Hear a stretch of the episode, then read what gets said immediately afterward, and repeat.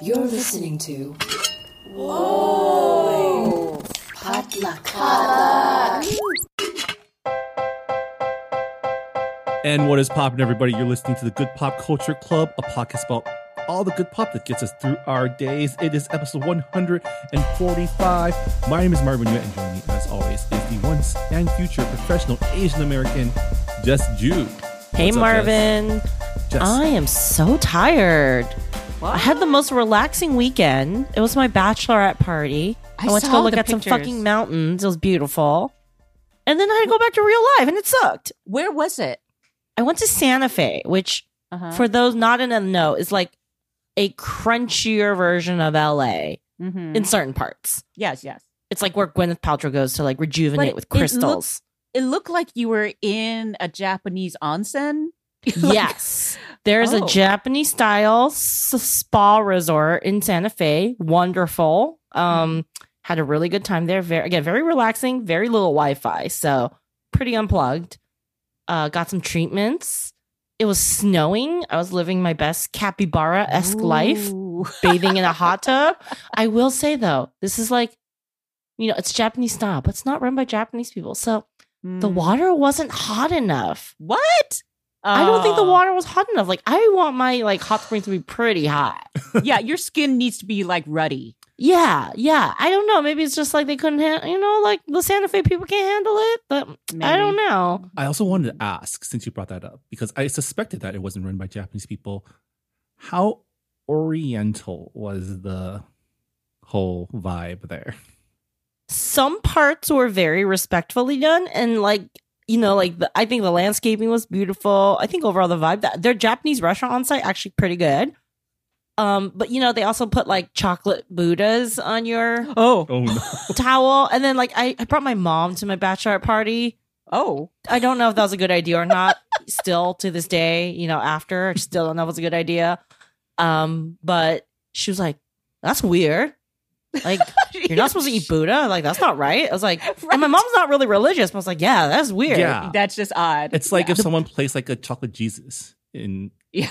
yeah, somewhere. like yeah, but but I will, s- and the chocolate wasn't even that good. Like, oh my god, come on! if you're gonna make Uh. Buddha out of chocolate, at least make them tasty. Yes. Um, but it was pretty. The one thing I will say is that it is very nice to have all the like spa people be, um, how should I say this? Not people of color, because you you you know sometimes when you're an Huh. American, oh, I see. Yes. uh, especially if you're going abroad to a country with let's say a lower GDP, you're just like, mm, like I'm having a good time, but there's always like I think if you're like a decent person, sometimes you're just like, oh, like you can't help but notice. uh, sometimes you can't help but notice you might feel a little bad, especially when it's like a country where like the folks look maybe more like us. Um, and so you're just kind of like, oh, I feel kind of, mm. but like this time it's just like, yeah, Tyler, give me a row, please. yes. Um, so that was, it was a very, uh, my, my bachelorette party was themed party, very loosely used, was used, uh, was revolving around Georgia O'Keeffe. So we saw a lot of her paintings, a lot of the landscapes. It's great. And now I'm back to real life. And it's less great. You know, we're hit, getting hit with another monsoon. My roof keeps leaking. oh no. My dad can't try to come fix things. It left a layer of dust everywhere in my house. Oh. It's it's just a lot. But I'm happy to be here with y'all and chatting about other things. well, another storm coming next week, so It will Yeah. never stop. We don't need it anymore, Marvin. We don't. We are- we don't even know Yeah. how to know, I capture was this driving rain. through the reservoir at Pico Rivera, and man, there's some water in there. Yeah, It's full, right? It's full. Have you ever seen one of the um waterfalls from the freeway bridges?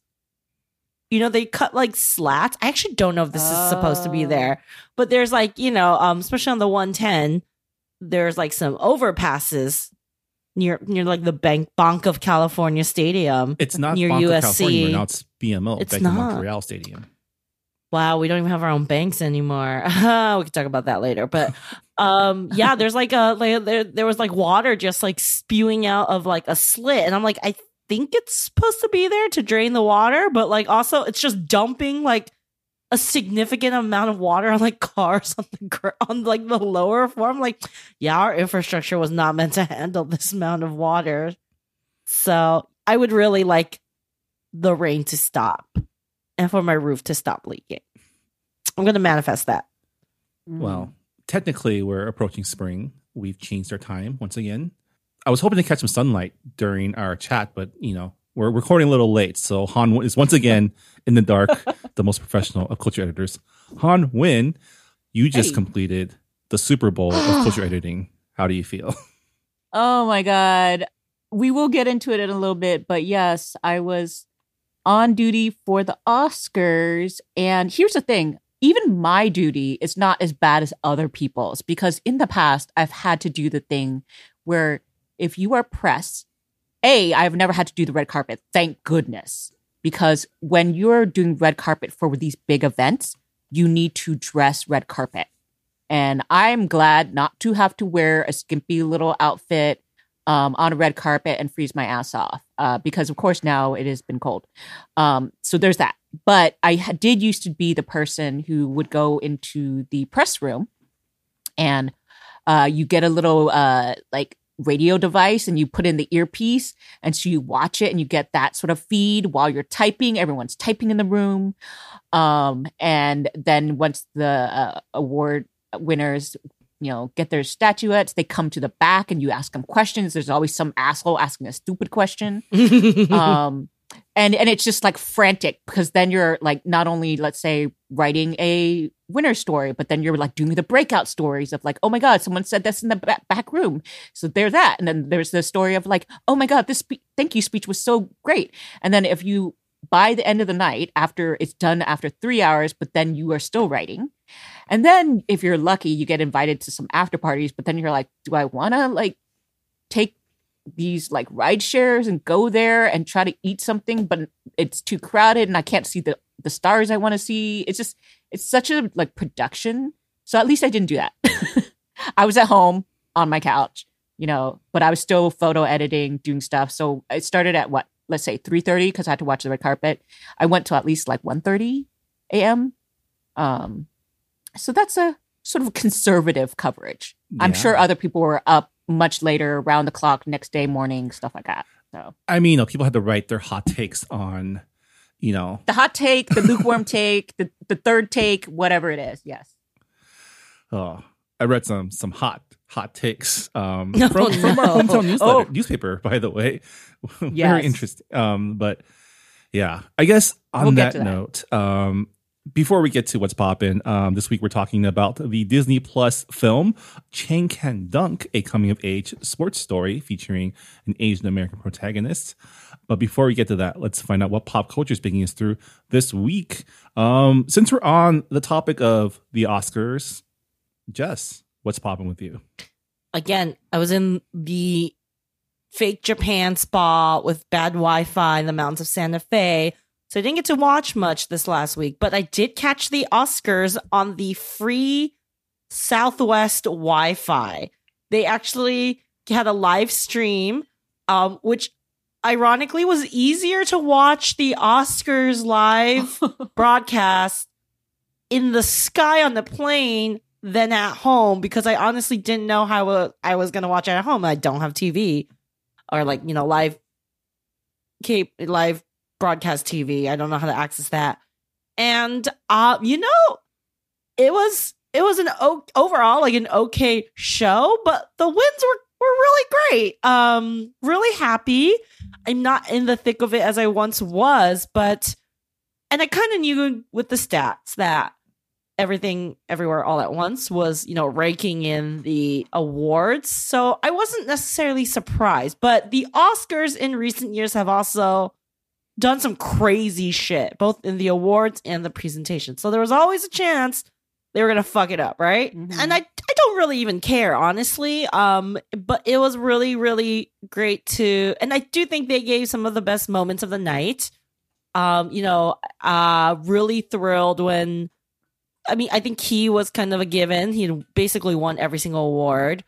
Um, Michelle was just the stakes were so high, right? She would have been the first Asian woman, the only the second one of color to win for Best Actress, And then I just love watching the Daniels. I just think they're really fun. Yes, they Um, are. I and love they're them. they're you know they're and and just to you know in the, in the vein of empathy and things just imagine like being the Daniels and winning in a category against Steven Spielberg like Steven Spielberg um and you know everyone else was nominated and then like you know there are really other fun moments like their their hot editor who's like this is my second movie what yeah, up? what the fuck? I was just like, who are you? How? What? It's like you Uh-huh. don't even have to be Asian. Like, Uh yeah, so and of course Uh. they they swept it getting the final award. Um and I just I honestly even though I knew that's kind of where it's headed, I never thought this would happen.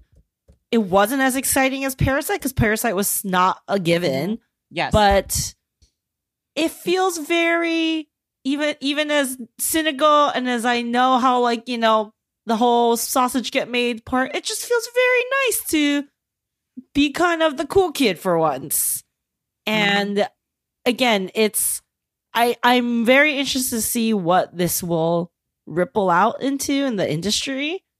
And I hope that we get more really interesting stories. I mean, we were just talking before we started recording about how like we don't need any more like man, everyone makes fun of my lunchbox stories, right? Like Mhm. we want new interesting stuff. Like, I'm sorry, diaspora community. I'm sorry, like second gen immigrant community. Those stories, like, you know, instead of writing a, there was like a instead of writing a slam poem about how you can't talk to your mom, like, I don't know, go go make a movie. Like, go make a good movie. Yeah, I mean, but that being said, if you are going to do a film about generational child of immigrant trauma, you got to go all out, like everything ever all at once, or else, Mhm. like, I'm not interested. I, I would be interested to see all the bad versions of everything everywhere all at once that are gonna come out in the next five years. Mm, Like, no. um, well, how, what that's gonna like. I think they will be insufferable. Mhm. but um you know they a24 man props to you. Played the long game did the thing. It was kind of a you know stephanie hsu got robbed i'll say that on record. Angela bassett got robbed. Yeah, I was like, Angela Bassett has to do this because I was actually counting on them splitting the vote, but no, Yeah, I mean, that was that, was sad. category was, one of the more baffling ones because, like, you can say, okay, traditionally, Best Actress always goes to the younger actress, right? Because that's just how Academy voters have skewed. But recently, they've been giving older actresses a chance, and If you're gonna give an older actress, a Yeah. chance angela so- bassett deserves it right. more So like Lee people Curtis. are saying that okay, on both fronts, right? If you're going to give best supporting actress in a film or if you're going to give the legacy award to like a veteran Mm-hmm. actress, Jamie Lee Curtis is not the front runner on, in either of those categories, right? it, it was one of those things where here's the thing love jamie lee curtis. She has done nothing but like promote this film to death so it's nothing against her. But if you look at the category she's probably like the fourth best you know Mhm. performance out of all of those because like okay hong chau had no chance but she was amazing from what i hear because i'm not going to watch the whale. But like and but she's always good let's just say. Um but yeah i feel like angela bassett stephanie hsu hong chau like easily their roles were just better Yeah. and you know, I enjoyed Jamie Lee Curtis, but she was not the heart of the film, as which you know Marvin was telling me. I was like, yeah, of course. But- yeah, Jamie Lee Curtis's character is a fun gag. She did a bunch of funny scenes, but like, yeah, Stephanie Hsu's character is like essentially the the the second protagonist of that film, and at the very the least, emotions Angela and the Bassett gave the most heartfelt performance in Wakanda Forever. Yeah and you know i was it's you know it happened. It, it wouldn't be the oscars if there wasn't some kind of like what vote? Um so you know i i really do hope angela bassett gets another shot. It's you know how the Oscars are, where sometimes they do the makeup Oscar, like the next film she's in, she gets nominated, even though maybe that role wasn't as good. And yeah but just- it's like so hard for like a black woman to get It is. nominated in the first Because the- place like look at how many roles she's been in. I think the only other nomination she got was "What's Love Got to Do with It." Like, how is that possible? yeah yeah. So So here's hoping, Miss Bassett. We, lo- I mean, like, like was it Michael B. Jordan? And like, "Hey, Auntie, I would uh, love you. yeah. Um, yeah, I think I think the room felt it, but you know, in the words of someone on Twitter was like, you know, you know, these these Academy voters went to like key parties with Tony Curtis and Janet Leigh. That's a sex thing, Marvin. Yes. Uh, so like, of course she was gonna win.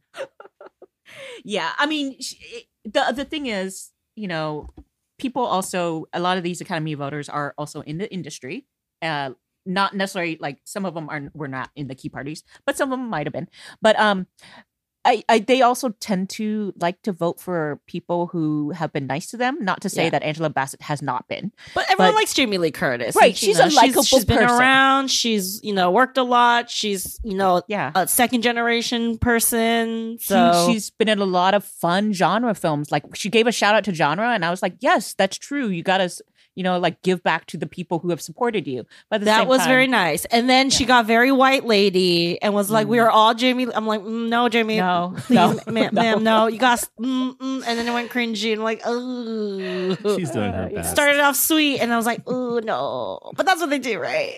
It's like mom energy. Yeah.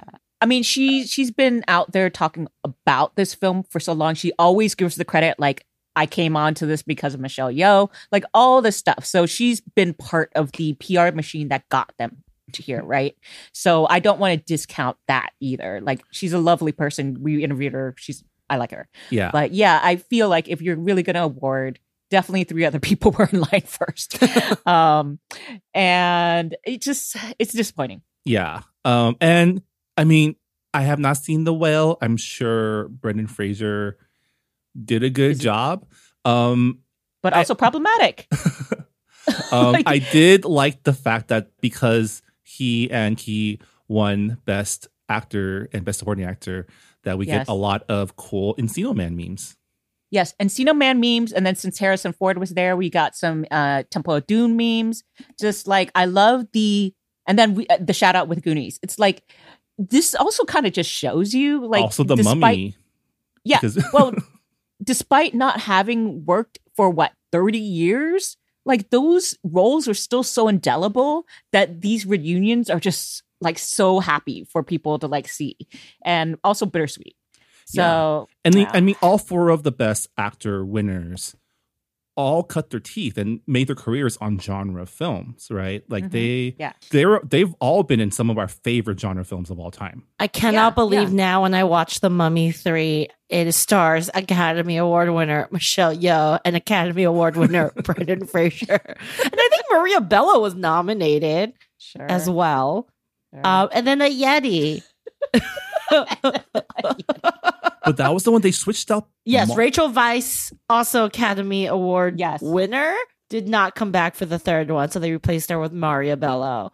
And Okay. then Maria Bello, who also is the reason why we have um what movie did she write that was like she was Or- the producer of yeah she was the story on something she's like it was like a very ethnic movie I was like why did Maria Bello like I think she came up with the story and then it was like oh I can't Woman King Woman King she's the producer on the Woman King Yeah. and she has a story by credit Wow. yeah. so I mean, thank you Maria Bello Hey, so whatever you want to do, but uh, she clearly knew who to approach for it, though. So All right. Um, Hanh.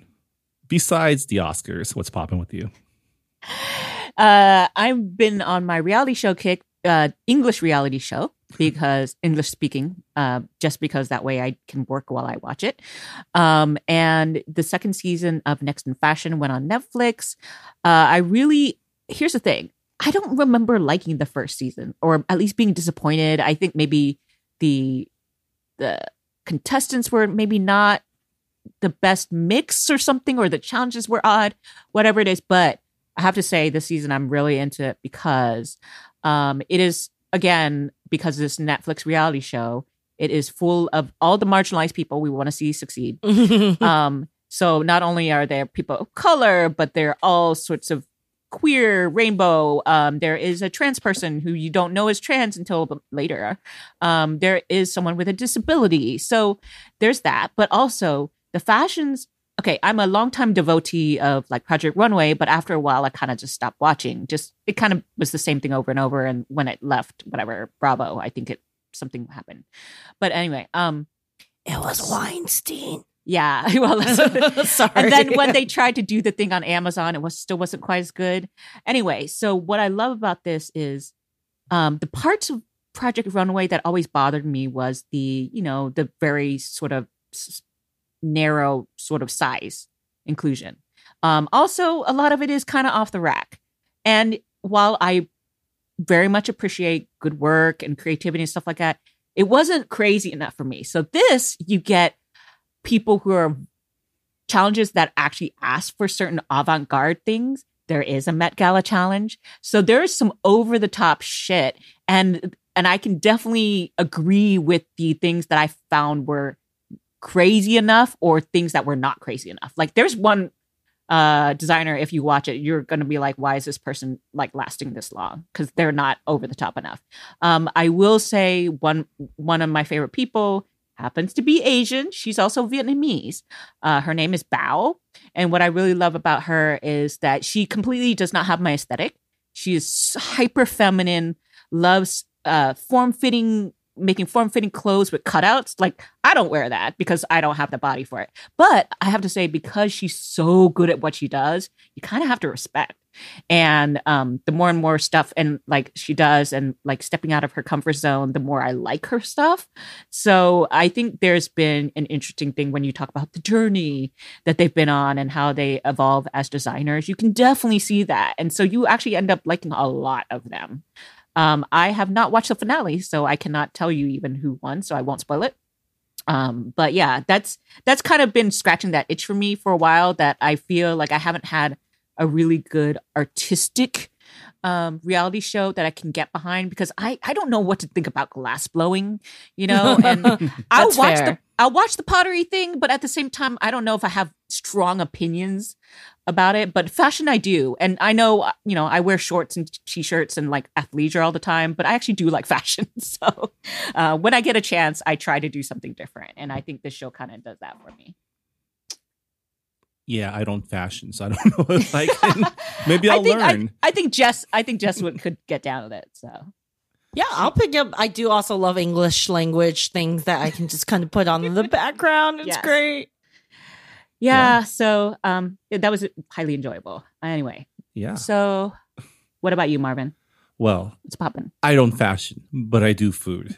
um, and last week was the premiere of Top Chef season 20, which means it's also time to bring back our podcast within the podcast, our Top Chef recap. Go Asian. And this year we have three in our roster, four or five, maybe five if we include West Asia as um, within the yes, umbrella. they had some MENA. Yeah, we'll take it. Come join the table. Yeah. Um so this year the twist is it's an all-star season, but internationally all-stars, which it's kind of wild that it took them this long to do something like this because some of these international top shows have been going on for years and years at this point.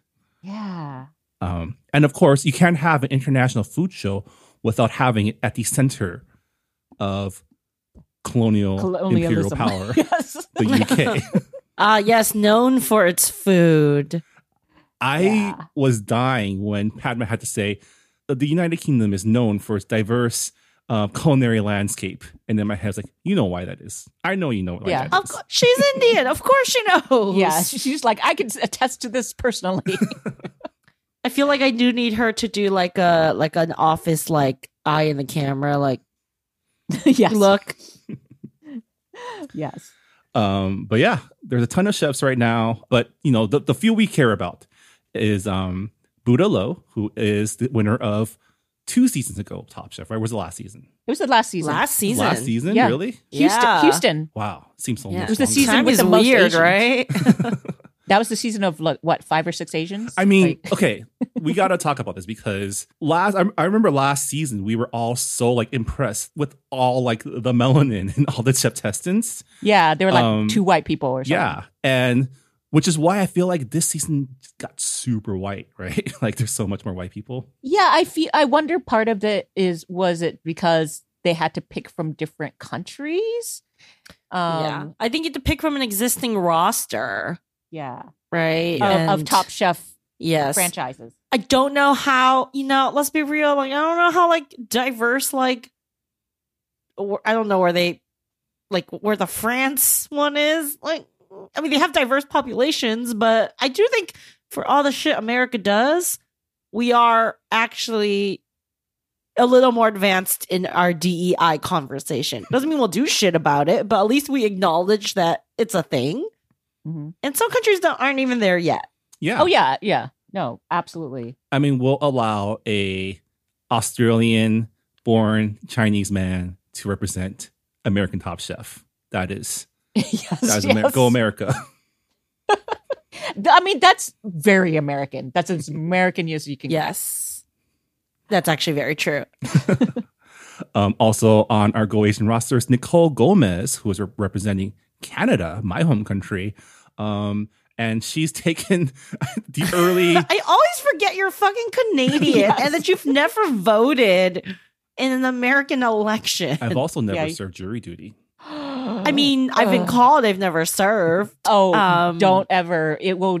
I mean, you already don't have faith in the justice system. This will erode it completely. I, I feel like I feel like someone would take one look at me who's like, nah, this this this girl's like like borderline a commie, like let her go. I, I had to like twelve angry men the thing. Like oh my god. I had one helper, so maybe eleven angry men, men the thing. Yeah, but, I just um, need to yeah. check a box saying not a citizen, and I'm off. Wow. Yeah. Are you going to apply now that you're married to a citizen? Ooh, wait, that's Um, right. No, I just actually this week applied to renew my green card for ten years. Wow, you're like no, not, never. I will never. no thanks, no jury duty. I can respect that. Our third agent is um May. I'm not good with Thai names. Phattanant Dong Dong.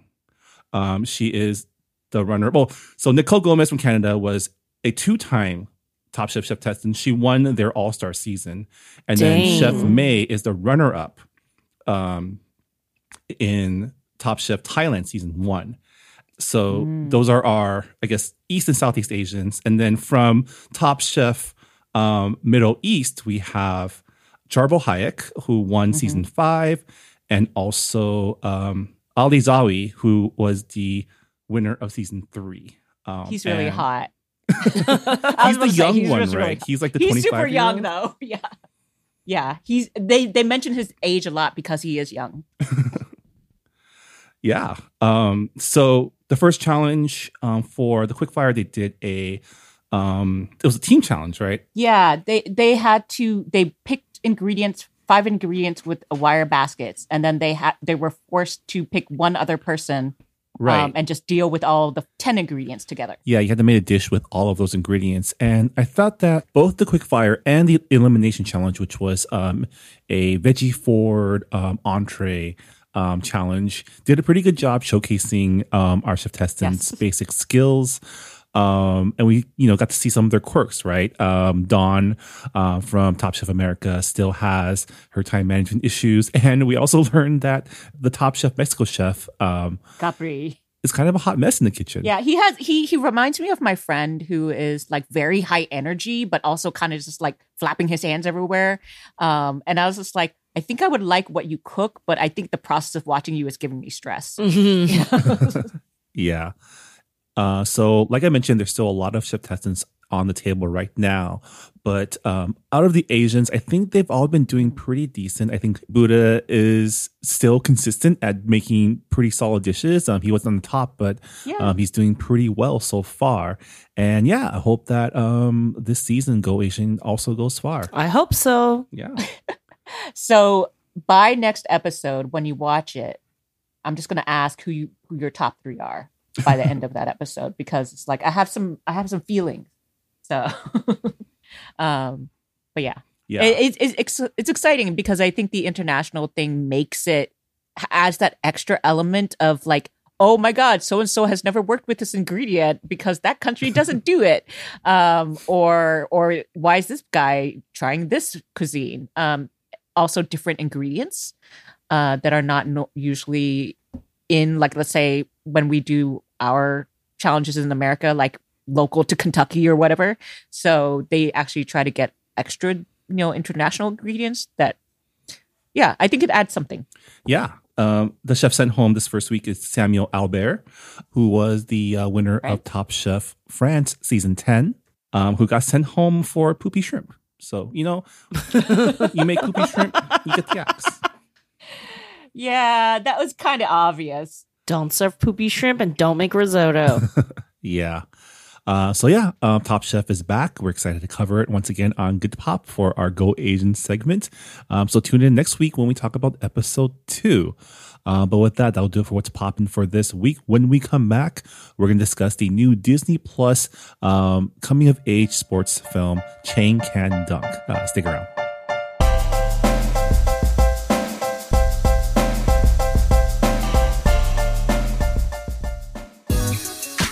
Gets a little crazy sometimes. Sometimes it's confusing, sometimes it's funny, sometimes it's beautiful, and sometimes it can just piss us off. Enter First of All Podcast. It's a safe space for real conversations about the things that we all struggle with, celebrate, contemplate, and work through in our daily lives. I'm your host, Mindy Chang. I'm an actor, filmmaker, and entrepreneur with a colorful background, a full life, and brilliant friends who I love to unpack life with to share with all of you. They are everyday people like you and me, ranging from award winning artists, cultural icons, powerful CEOs, my hilarious childhood friends, and even my mom. Tune in for honest conversations on mental health, dating, sex, family, career, culture, and everything in between. Listen to First of All wherever you find podcasts, part of the Potluck Podcast Collective. And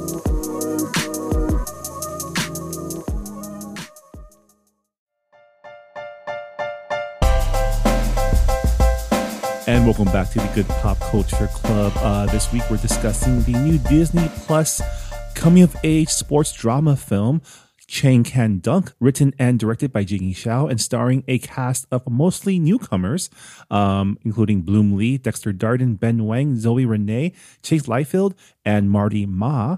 The film is about um, Xiaoming Bernard Chang, um, played by Bloom Li, who is a um, unpopular sophomore in high school who's in the marching band and also loves basketball.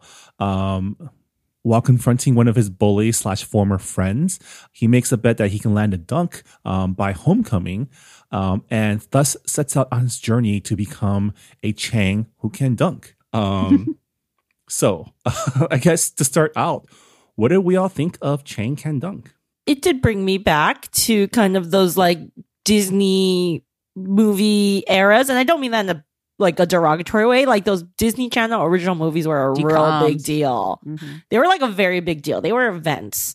Um, and this seems like a hybrid of that and, you know, like a more traditional feature length movie. Um, I was really impressed by the cast. Mhm. I've never seen Bloom Li before.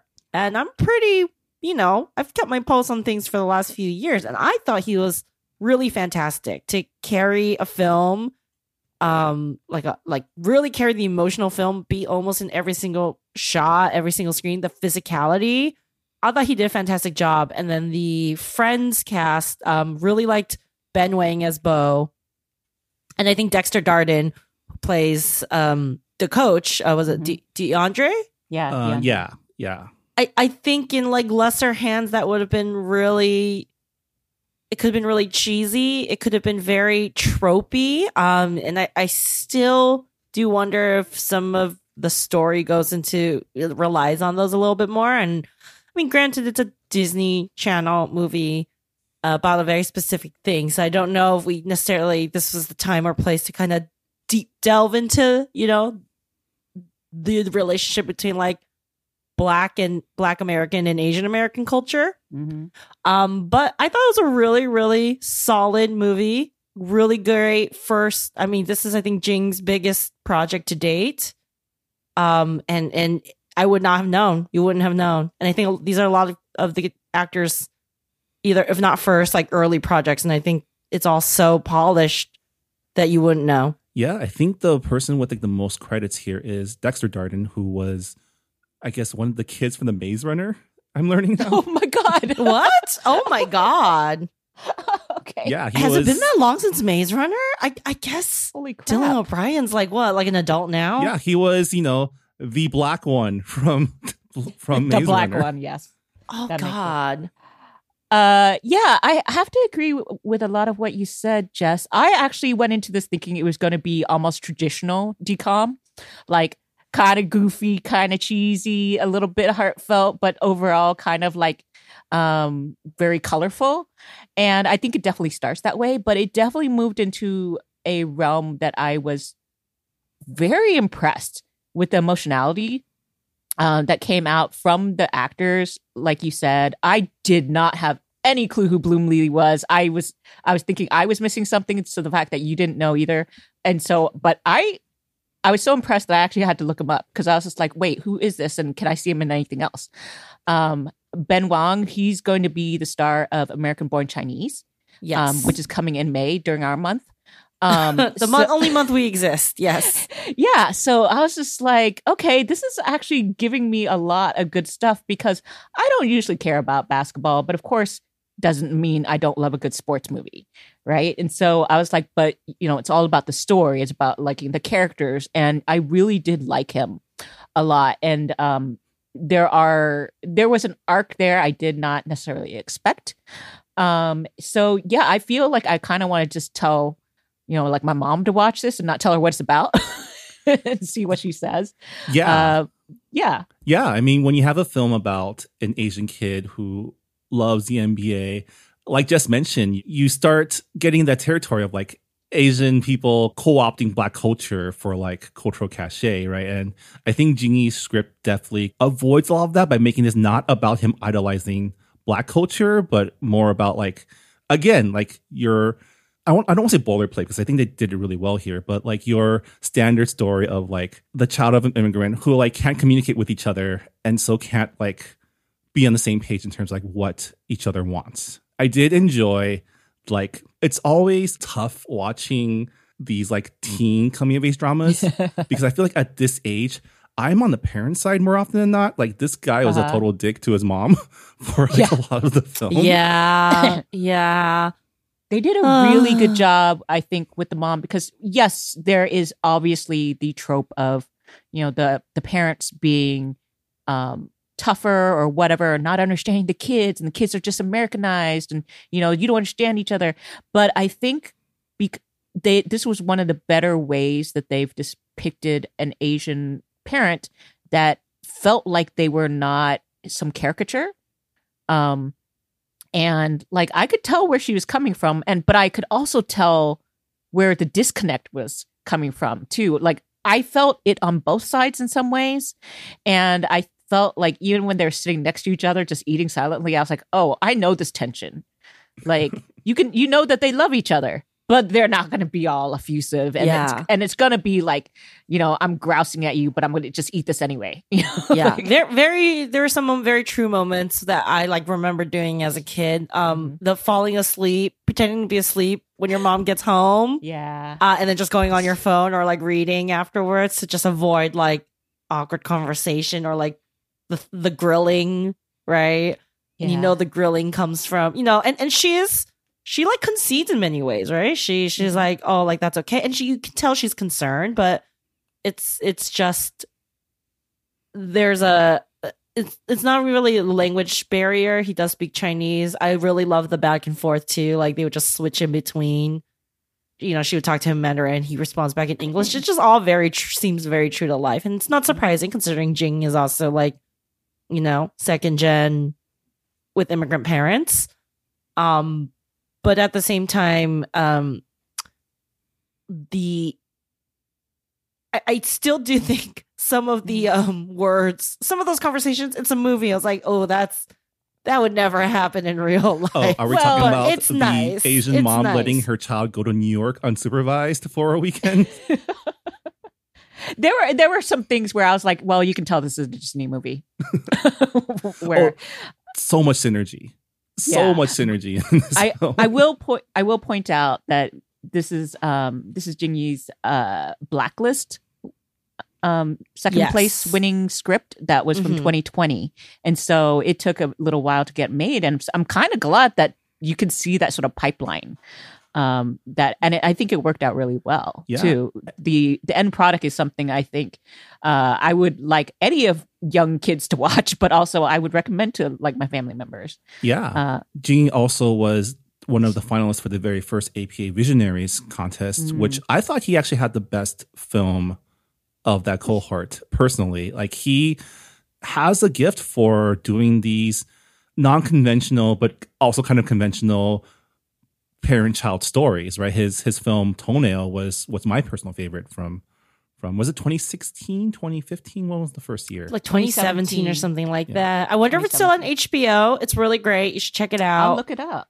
Hmm. um yeah he does yes he does have this kind of different angle on themes we've been seeing a lot from our community or that you know are really pertinent to our communities um and i i think he i mean credit to jing for like also just getting really good performances i think out of the folks oh gosh. yeah i love that like um bloom li i don't know about you guys but he gave me like dj qualls vibe Well, I just think the character itself is just so interestingly written because he's like not he's like bullied and a nerd, but he has friends and he has you know some skill and some confidence. Like he he's so tenacious, right? Like he's not you know he's crawling out of windows and like not letting like like like honestly, if it was me and someone locked me in a basement in a party, I would just cry. Like I would just Mhm. cry. Like I give up. Like you're so mean to me.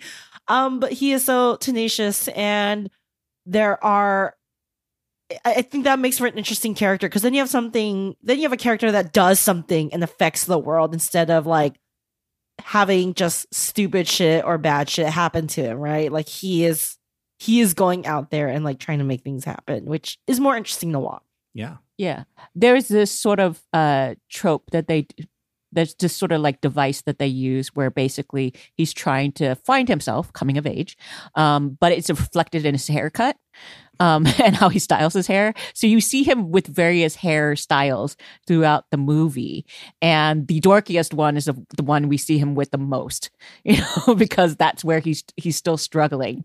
And I was just like, gosh, I can't, I can't wait until he finds the good haircut for himself. Um, but those days yeah, and, and it's very true.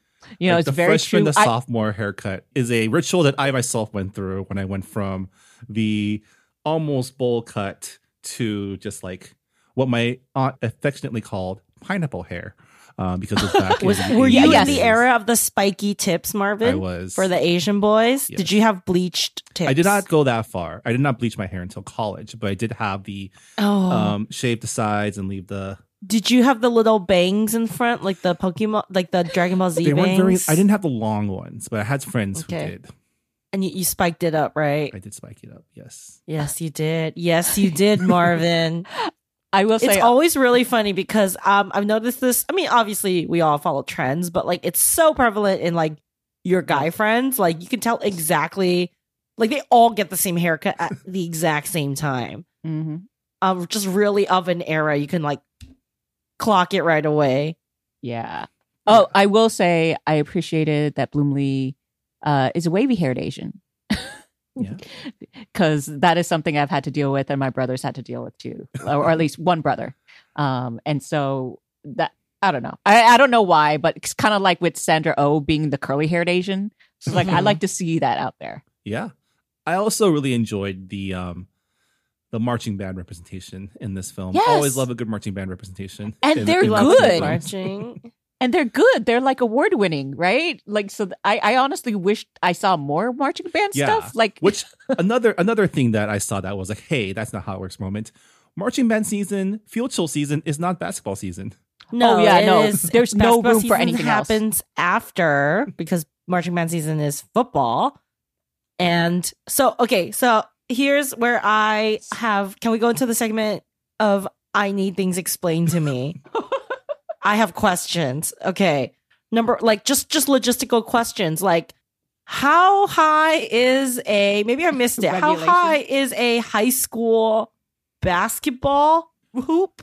I mean, I think Rim- according to the film, it's ten feet. Yeah. Okay, and then do we really think this little white boy named Matt can dunk? He's not that much taller than Bloom. Like we have a side by side, and he I- doesn't seem that much taller. I don't know. Maybe he has monster. We never really see his calves. He might just have monster calves. Marvin, I don't know a lot of things, but I do know they do not have calves naturally. you you can't skip leg day. I would believe if Bloom Li, you know, if if if Chang had some natural calves, Yeah, I I have, or some even if calves. Bo had some natural calves, We got natural calves. Yeah. I got great calves, actually from marching band. Thank you. Mine is from soccer and gymnastics. Okay, other other other questions I have. Yes. L- like, how do you how do you have time to be in marching band, do two a days, um, volunteer, and do school? Your sophomore course load is very a lot. I would assume he's like on the college track because his mom, you know, is making him do that. He should be taking algebra two, which is a doozy. Um, how does he have time and not be just be exhausted? I remember having like five to six hours of homework a day in high school. He seems like he goes to a good school.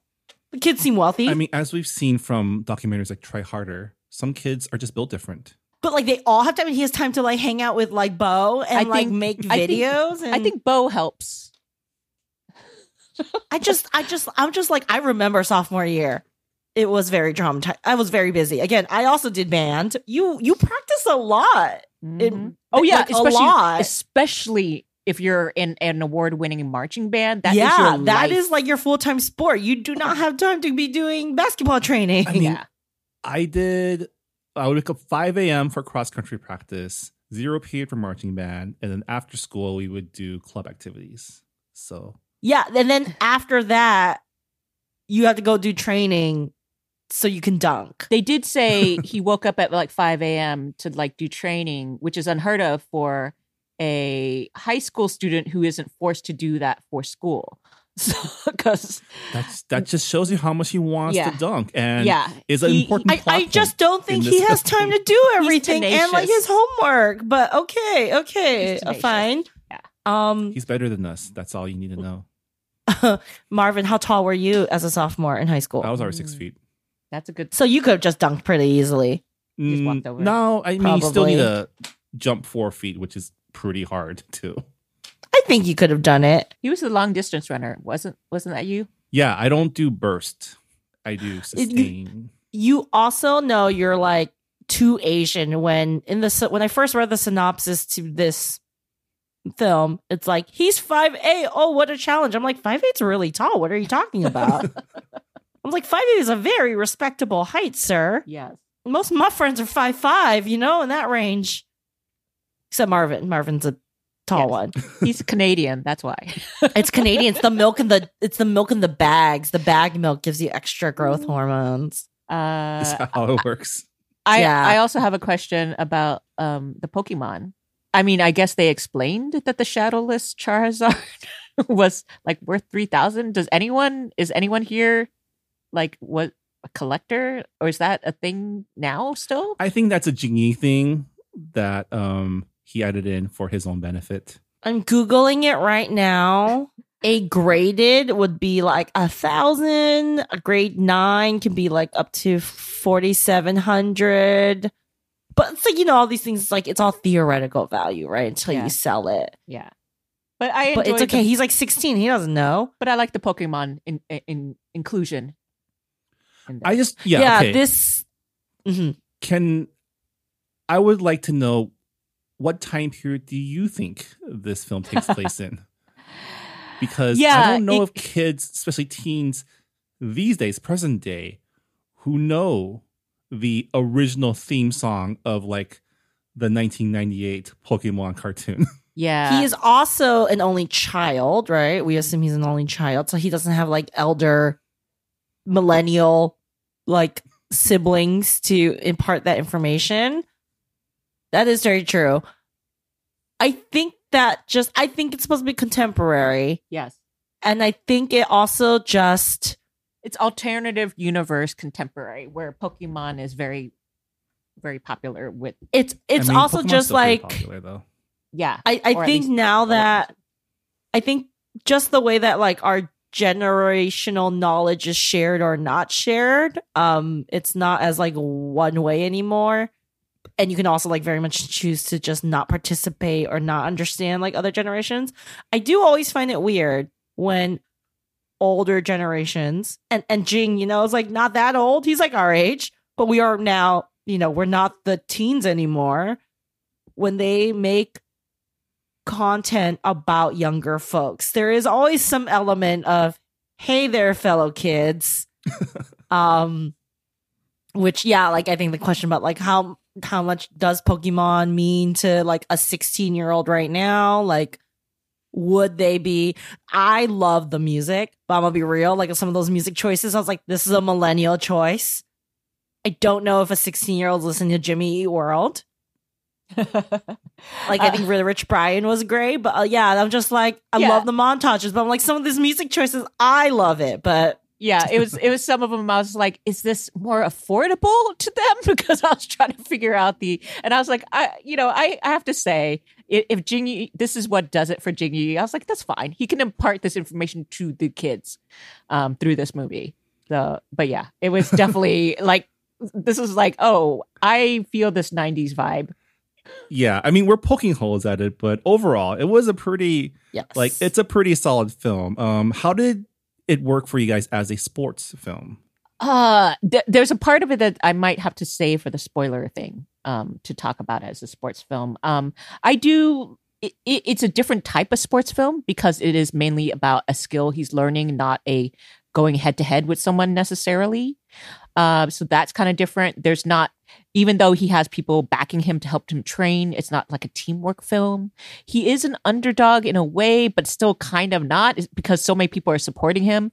So it felt like a, a different type of sports film, like in more of an individual coming of age, like you know we've been talking about. So, um, Agreed. I think but- part of a yeah. sports film is requires like a team dynamic, and he's not really on the team yet. So Solid montage scenes though. I did like love the training scenes. montages. I think yeah, I think personally this film, the sports parts were fun, and as a bonus, we also get a pretty solid Asian American film, like we mentioned. Um, and Asian American, especially family dramas, I feel like they live or die on the confrontation scene, right? The, the- where everything comes out, the mask comes off, and you know the parent and child actually talk to each other. Um, I mean, how did how did all that work for you? Like the the mother son story here. Again, I think I I actually think this is one of the more successful portrayals because it she's so she's loving, but she's so acidic. mhm. and like that's kind of how my parents are. Like they're very supportive but still will like criticize everything you do. And that's like a weird mix right? And i think she remains like acidic through that confrontation. Like she does not have a you know it takes her a little bit of time to get to understand him a little more. I still think she like 100% gets it but she she's starting and like there's never a like neat wrap up about like you understand me now. Like it just seems very true to life um and i wonder how like people who aren't raised with these parents or like would ta- will take it. Like do they just like oh my gosh she's so mean. I was like "N- i mean she's just a normal she's like a normal a normal critical. Like she wasn't even that bad. But you know i also watched encanto and was like they're not that bad she the grandma's Yeah. not that bad. So maybe the problem was me Uh, yeah, I I feel like this was probably one of the more nuanced portrayals. Um, I've talked about the silences, the fraught silences that feel real. Um, I think there's a lot that still feels very unsaid, which is very much like yeah like oh i don't i don't say a lot of shit to my parents and vice versa you know it's just like it's fine but um i like even going out of the film yeah not everything is tied super neatly with a bow they're still going to have problems you know communicating but they're definitely on a better footing and i i just really enjoyed that she was not a screaming mom asian either um and they had plenty of of kind of it made sense when she showed affection in certain ways that weren't Yes. cliched but weren't over the top. Um, she didn't somehow like all of a sudden like wear a jersey with his name on it. That would just been too much. but it would have been Disney, and I wouldn't have been mad at them for that. But um, yeah, I felt felt like in what what I like about Jin Yi in the writing and what he decided to show was there was a little bit of restraint. I Mhm. think with Yeah. the portrayals, and so yeah, I really appreciate it. Yeah, it could have been so easy just to make the mom a caricature character, like a tiger mom or someone who, like, like you said, is one of those screaming Asian parents. Um, but what the film does really well is give us what I always like to see, which is parents are people too with their own problems. And I mean, the film goes out of its way to show that his mom is having issues right there going he's, she's going through a separation with his dad um, who never appears in the film which i think was pretty pretty good choice That's cool. and it's affecting her work too and like that's also creating frustration and like I, I like that the film i mean i don't know if there's like it's kind of like this film does not pass the Bechdel test at all. Um, but I wonder if No. there is a Bechdel test equivalent for like portrayal of Asian parents, right? Like, is this Asian parent like a real person or not, right? Yeah. I will say, I wish, um, you know, it's a teen coming of age movie. It centers on Chang, who is a 16 year old boy. So, of course, there's going to be some kind of love interest. And I think, you know, the actress uh, did what she could, but it was a little underwritten for me. Yeah, she wasn't given Uh, much. No, she wasn't given much to work at. She's she is kind of used as this like expositional MacGuffin tool to set off this um set off this you know initial bet between Matt and Chang and you know I like on one hand I get it but on the other hand I'm just like uh like Yeah. I'm kind of tired of seeing this and It- yeah, in ways, I wish she was just like his friend who helped along with everything instead of this instigating, like, sort of love cliche- interest like competition thing Like the trophy, yeah right? Yeah. yeah Yeah. But she's a band geek, so you know, represented representation for the lady band geeks yeah. out there. And, and drummer. no one was fighting for me. What was your those instrument? uniforms, those uniforms. Okay, band uniforms are, um, you know, modified military uniforms, and they do not look good on the female form. They make all the dudes like very like cut and tall and statuesque, and they make you they squish your boobs and they make you look like a straight ruler. And I like, always hated those band uniforms, which were never washed, by the way. Mm-hmm. Disgusting. Like maybe washed once a year, dry cleaned once a year. One thing that I did So- notice as a former band geek was um, mar- when you march with a snare, you don't hold your drumsticks like the way she held her drumsticks. Yeah, I think it was it was just a cool idea to make her a drummer, but I don't think she was a natural drummer. I like how we like know the technical technicalities of of the marching band side and like none on the basketball side. I No. cannot even. I, I couldn't even tell you if he like the actor like Bloom Li is a passable basketball person player. Seriously. But I could tell you if like oh like not holding the drumsticks. Yeah, right. she's she's holding them like she's playing concert snare when she should be playing marching snare. how dare they? I, I will say I am not a band geek. I was friends with the band geeks, and that's the only reason why I went to football games because you know in Texas I should be going for the football, but who cares? um, but so I was a soccer player. Still can't help with the basketball knowledge. Um, but yeah, I I I I think there's especially when it comes to band, I would never be able to wear those uniforms without passing out. Um, Oh, there, they get so sweaty. oh You're- god, it's disgusting. hundred percent wool, yo. oh, ugh. Yeah. Get so sweaty t- to be able about to do that, play your instrument and do formations and all that, I, that's why I'm not a band geek. Is I don't have that sort of internal rhythm. The I I've always whenever I played an instrument, just kind of memorized music and then just kind of played it. But like my, I was always off, so uh, not my forte. Yeah. All right. We still got a little bit to talk about um, that we'll save for our spoiler cast after the credits, um, where we'll talk about mostly the latter half of, of this film. But um, before we get there, you know, for our listeners who have maybe have not watched the film yet, um, what's the final verdict? Is Chang Can Dunk good pop? Yes. Go ahead. Yes, I think you know the movies about this age range, like for this age range, get get like poo pooed a lot. Um, but I do think like everyone deserves like good nuanced content that tells diverse stories, you know, and I think it's really cool that essentially a very unknown cast got an opportunity to make, you know, this widely distributed um Disney movie. And I'm really, really happy for Jing, who I, who I do know in person, you know, in real life, and he's so talented and as a director and a writer, uh, just so thoughtful. And I'm glad that you know that was carried over. And, and it's not easy to like make. I don't think it's easy to like make a movie that feels like you in like the machine that is Mhm. Disney, and it does seem to be a movie that feels like Jing, um, while also, you know, bringing a lot of energy and a lot because I've seen some of his more like you know serious works, some of his like you know like very indie those short films, and like it's fun to see like a young adult or like you know a younger audience movie with like all the bells and whistles and the edits and the you know internet culture and the memes um put in and with all this like energetic music. Uh so yes definitely would check it out. It's streaming for free if you have disney already Uh yes, absolutely. I I am still always going to be down to watch a Disney film, Disney Plus film. Uh Spin was very cute, but I do have to say probably the last few just haven't really been doing it for me. I'll check them out still. Um they're a good way to pass the time. This one I feel is different. It does feel like it has a voice, it has a personality.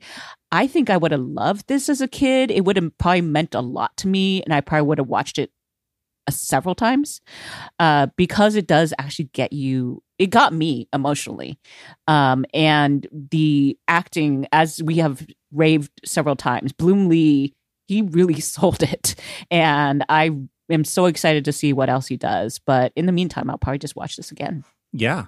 I also think it's pretty good pop. Um, like I mentioned, an Asian American family drama lives or dies on that like confrontation scene with their parents. And they had the scene that they had in this film, you know, you know you feel it when you start to like relate to the character. You start to like bring up your own past traumas of arguing with your parents and blowing in up the car them, right?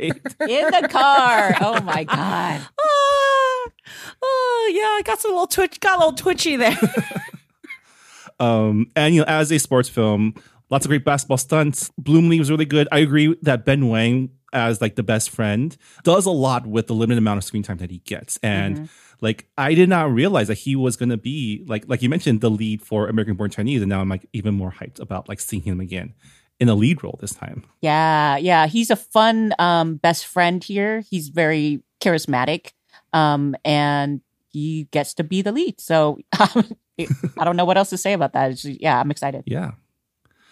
All right. Um, well, like we mentioned, Chang Can Dunk is streaming now on Disney Plus. Um, like I mentioned, stick around afterwards if you want to listen to our spoiler cast. Um, but before we go, um, Jess Hanh, if people want to find out more of your thoughts, where can they go?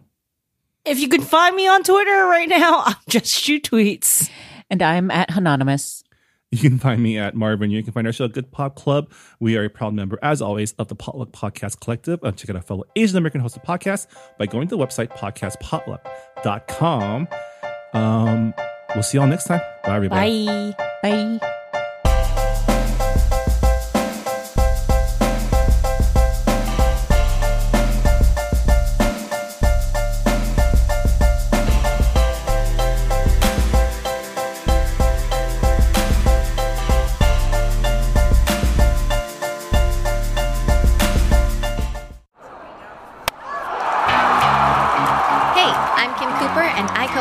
Podcast Asians in Baseball alongside Naomi Ko and Scott Okamoto. Asians in Baseball is exactly what it sounds like a podcast about the Asian and Asian Native Hawaiian Pacific Islander Americans in Major League Baseball. Every week, we break down the highlights of what's going on with Asians in baseball and then take a deeper dive into the Asian and Asian Americans past and present who have shaped baseball as it is today.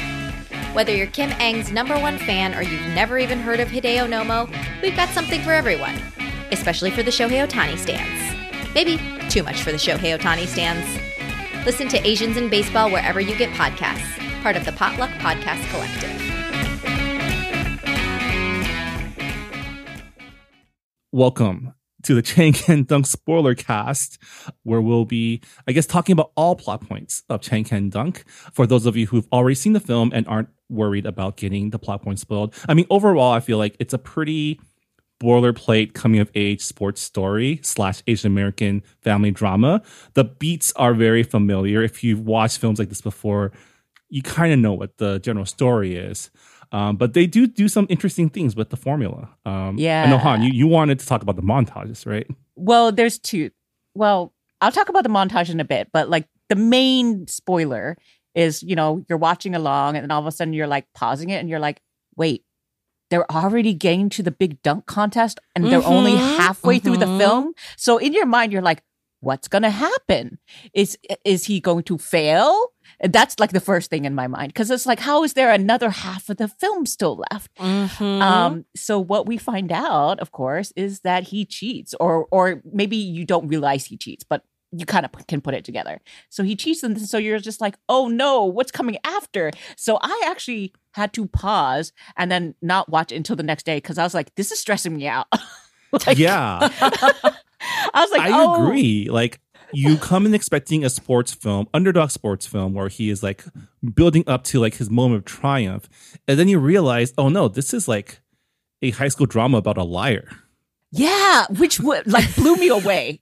And I think that's one of the reasons why I was like, oh, I can see why this made Blacklist because this is a kids film, but you're talking about cheating. And not just cheating like on a test or something like that. This is like big uh, in front of the whole school cheating. so I was kind of impressed with this twist that uh, I did not expect. And also for him to then, you know, like take in all the accolades after cheating, you're just, you're cringing the whole time.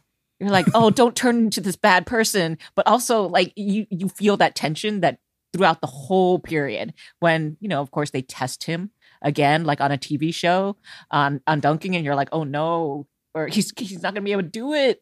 Um, it, it was it was pretty impressive, but yeah, it gave me such anxiety. I had to stop. I was like so upset. I just couldn't deal with those emotions. Um, the next day, of course, when I finished the movie, I, w- I was glad. I, I felt like they got over the hump pretty well because he basically just admitted to it. Like, you know, he got caught. Um, people put it together. He was humiliated, so that was not pleasant. But I felt like it was worthy of what he had done. And then he admitted to it and he like really took it on. And that was the part where I was like, I like this character a lot. Um that Yeah. he could own up to it so very well and it it felt Yeah. honest. It's Yeah. almost like the coming of age, but like, you know, this is the shitty part about maturing too, right? It's Mhm. stuff like accountability and like apologizing and forgiveness and working through all that. Uh, yeah, I mean so- the the coming of age story that involves like um fake accolades also a pretty like tried and true coming of Yeah. age like But boilerplate, usually right? it's like through like, you know, um like I for better for it's like accidental or fake dating serendipitous. or something like Um, that. but this Yeah. is like again, and this is why I think Jing is such a strong writer, is that he makes his character, and um, you know, he makes Chang, played by Bloom Li, like make very actively make all these choices, like from that from the very first scenes. So you know, he sets it up; it doesn't come out of nowhere, and then you know we get to see the consequences of that and what what that what happens. yeah. yeah. Yeah, something that I really um that really caught my eye in the first party scene when um when Chang you know makes the bet with Matt that he could dunk was like all these all the kids around them were filming and posting on TikTok. And I was like, if this was for reals, if they actually posted this film on TikTok, Matt would be getting canceled left and right, right? Because that was some like pretty severe bullying he was doing in public. yeah, he was very unkind. Um, just the the types of lang- the language and this tone, tone. Uh, it, yeah, people would be like, "Uh, that's not cool." Um, and I think it was, you know, I think it was his friends who recorded it, but yeah, they still had video evidence, and that that was something that it later on in the film when like Chang gets pulled in to be yelled just at. Show them the video. Yeah, and like- say, this is what I'm dealing with, yo. Right. It's like, hey, you're you're talking about how I treated your son. What about how your son treated me? Like that was the thing. I was just like, unfair. you know, I want to be like, show your mom. Injustice. Yes, yes. Show your mom this, uh, or at least show so them. do they do they ever explicitly state where or like what city this takes place in? I was very confused. because it's, It's- snowing. I think it's East So- Coast because they were able to drive to New York. oh, okay. Uh, Oh. that makes sense. So I think it was actually filmed in Connecticut. So I'm going to assume Mm. Connecticut. Yeah, there are I- weird um, moments where I was like, "Is this Houston?" And then I was like, "No." I, was, I was so lost. Um, I'm also like obviously not from SoCal because if your m- your basketball team would be like all Asian if you were in SoCal in certain areas. So I do want to get to the part where because of the big build up to the cheating and like me being like cringing over him being this this heel turn where he's like taking all the accolades. He's I have to dick s- during that that scene, Yeah. that act, right? Like he, So he did the whole yeah. like Tobey Maguire, like Peter Parker with the black Yeah. goo, like evil. Yeah, arc. he needed he needed that because also I felt like that made it so true when he was humiliated. That made me feel for him more like, yeah, you did that, but you deserved it. And so when he was contrite, I was like, okay, like you're actually feeling this. So what I really liked was this the second training montage actually got me. Like I was actually getting verklempt. I was also very tired because of uh, because of uh, daylight saving. But at the same time, I was like, "Is this the best music ever?" Like, I want to just watch him running the whole time. it was so good and satisfying to me that I almost probably could have just watched the whole movie of that.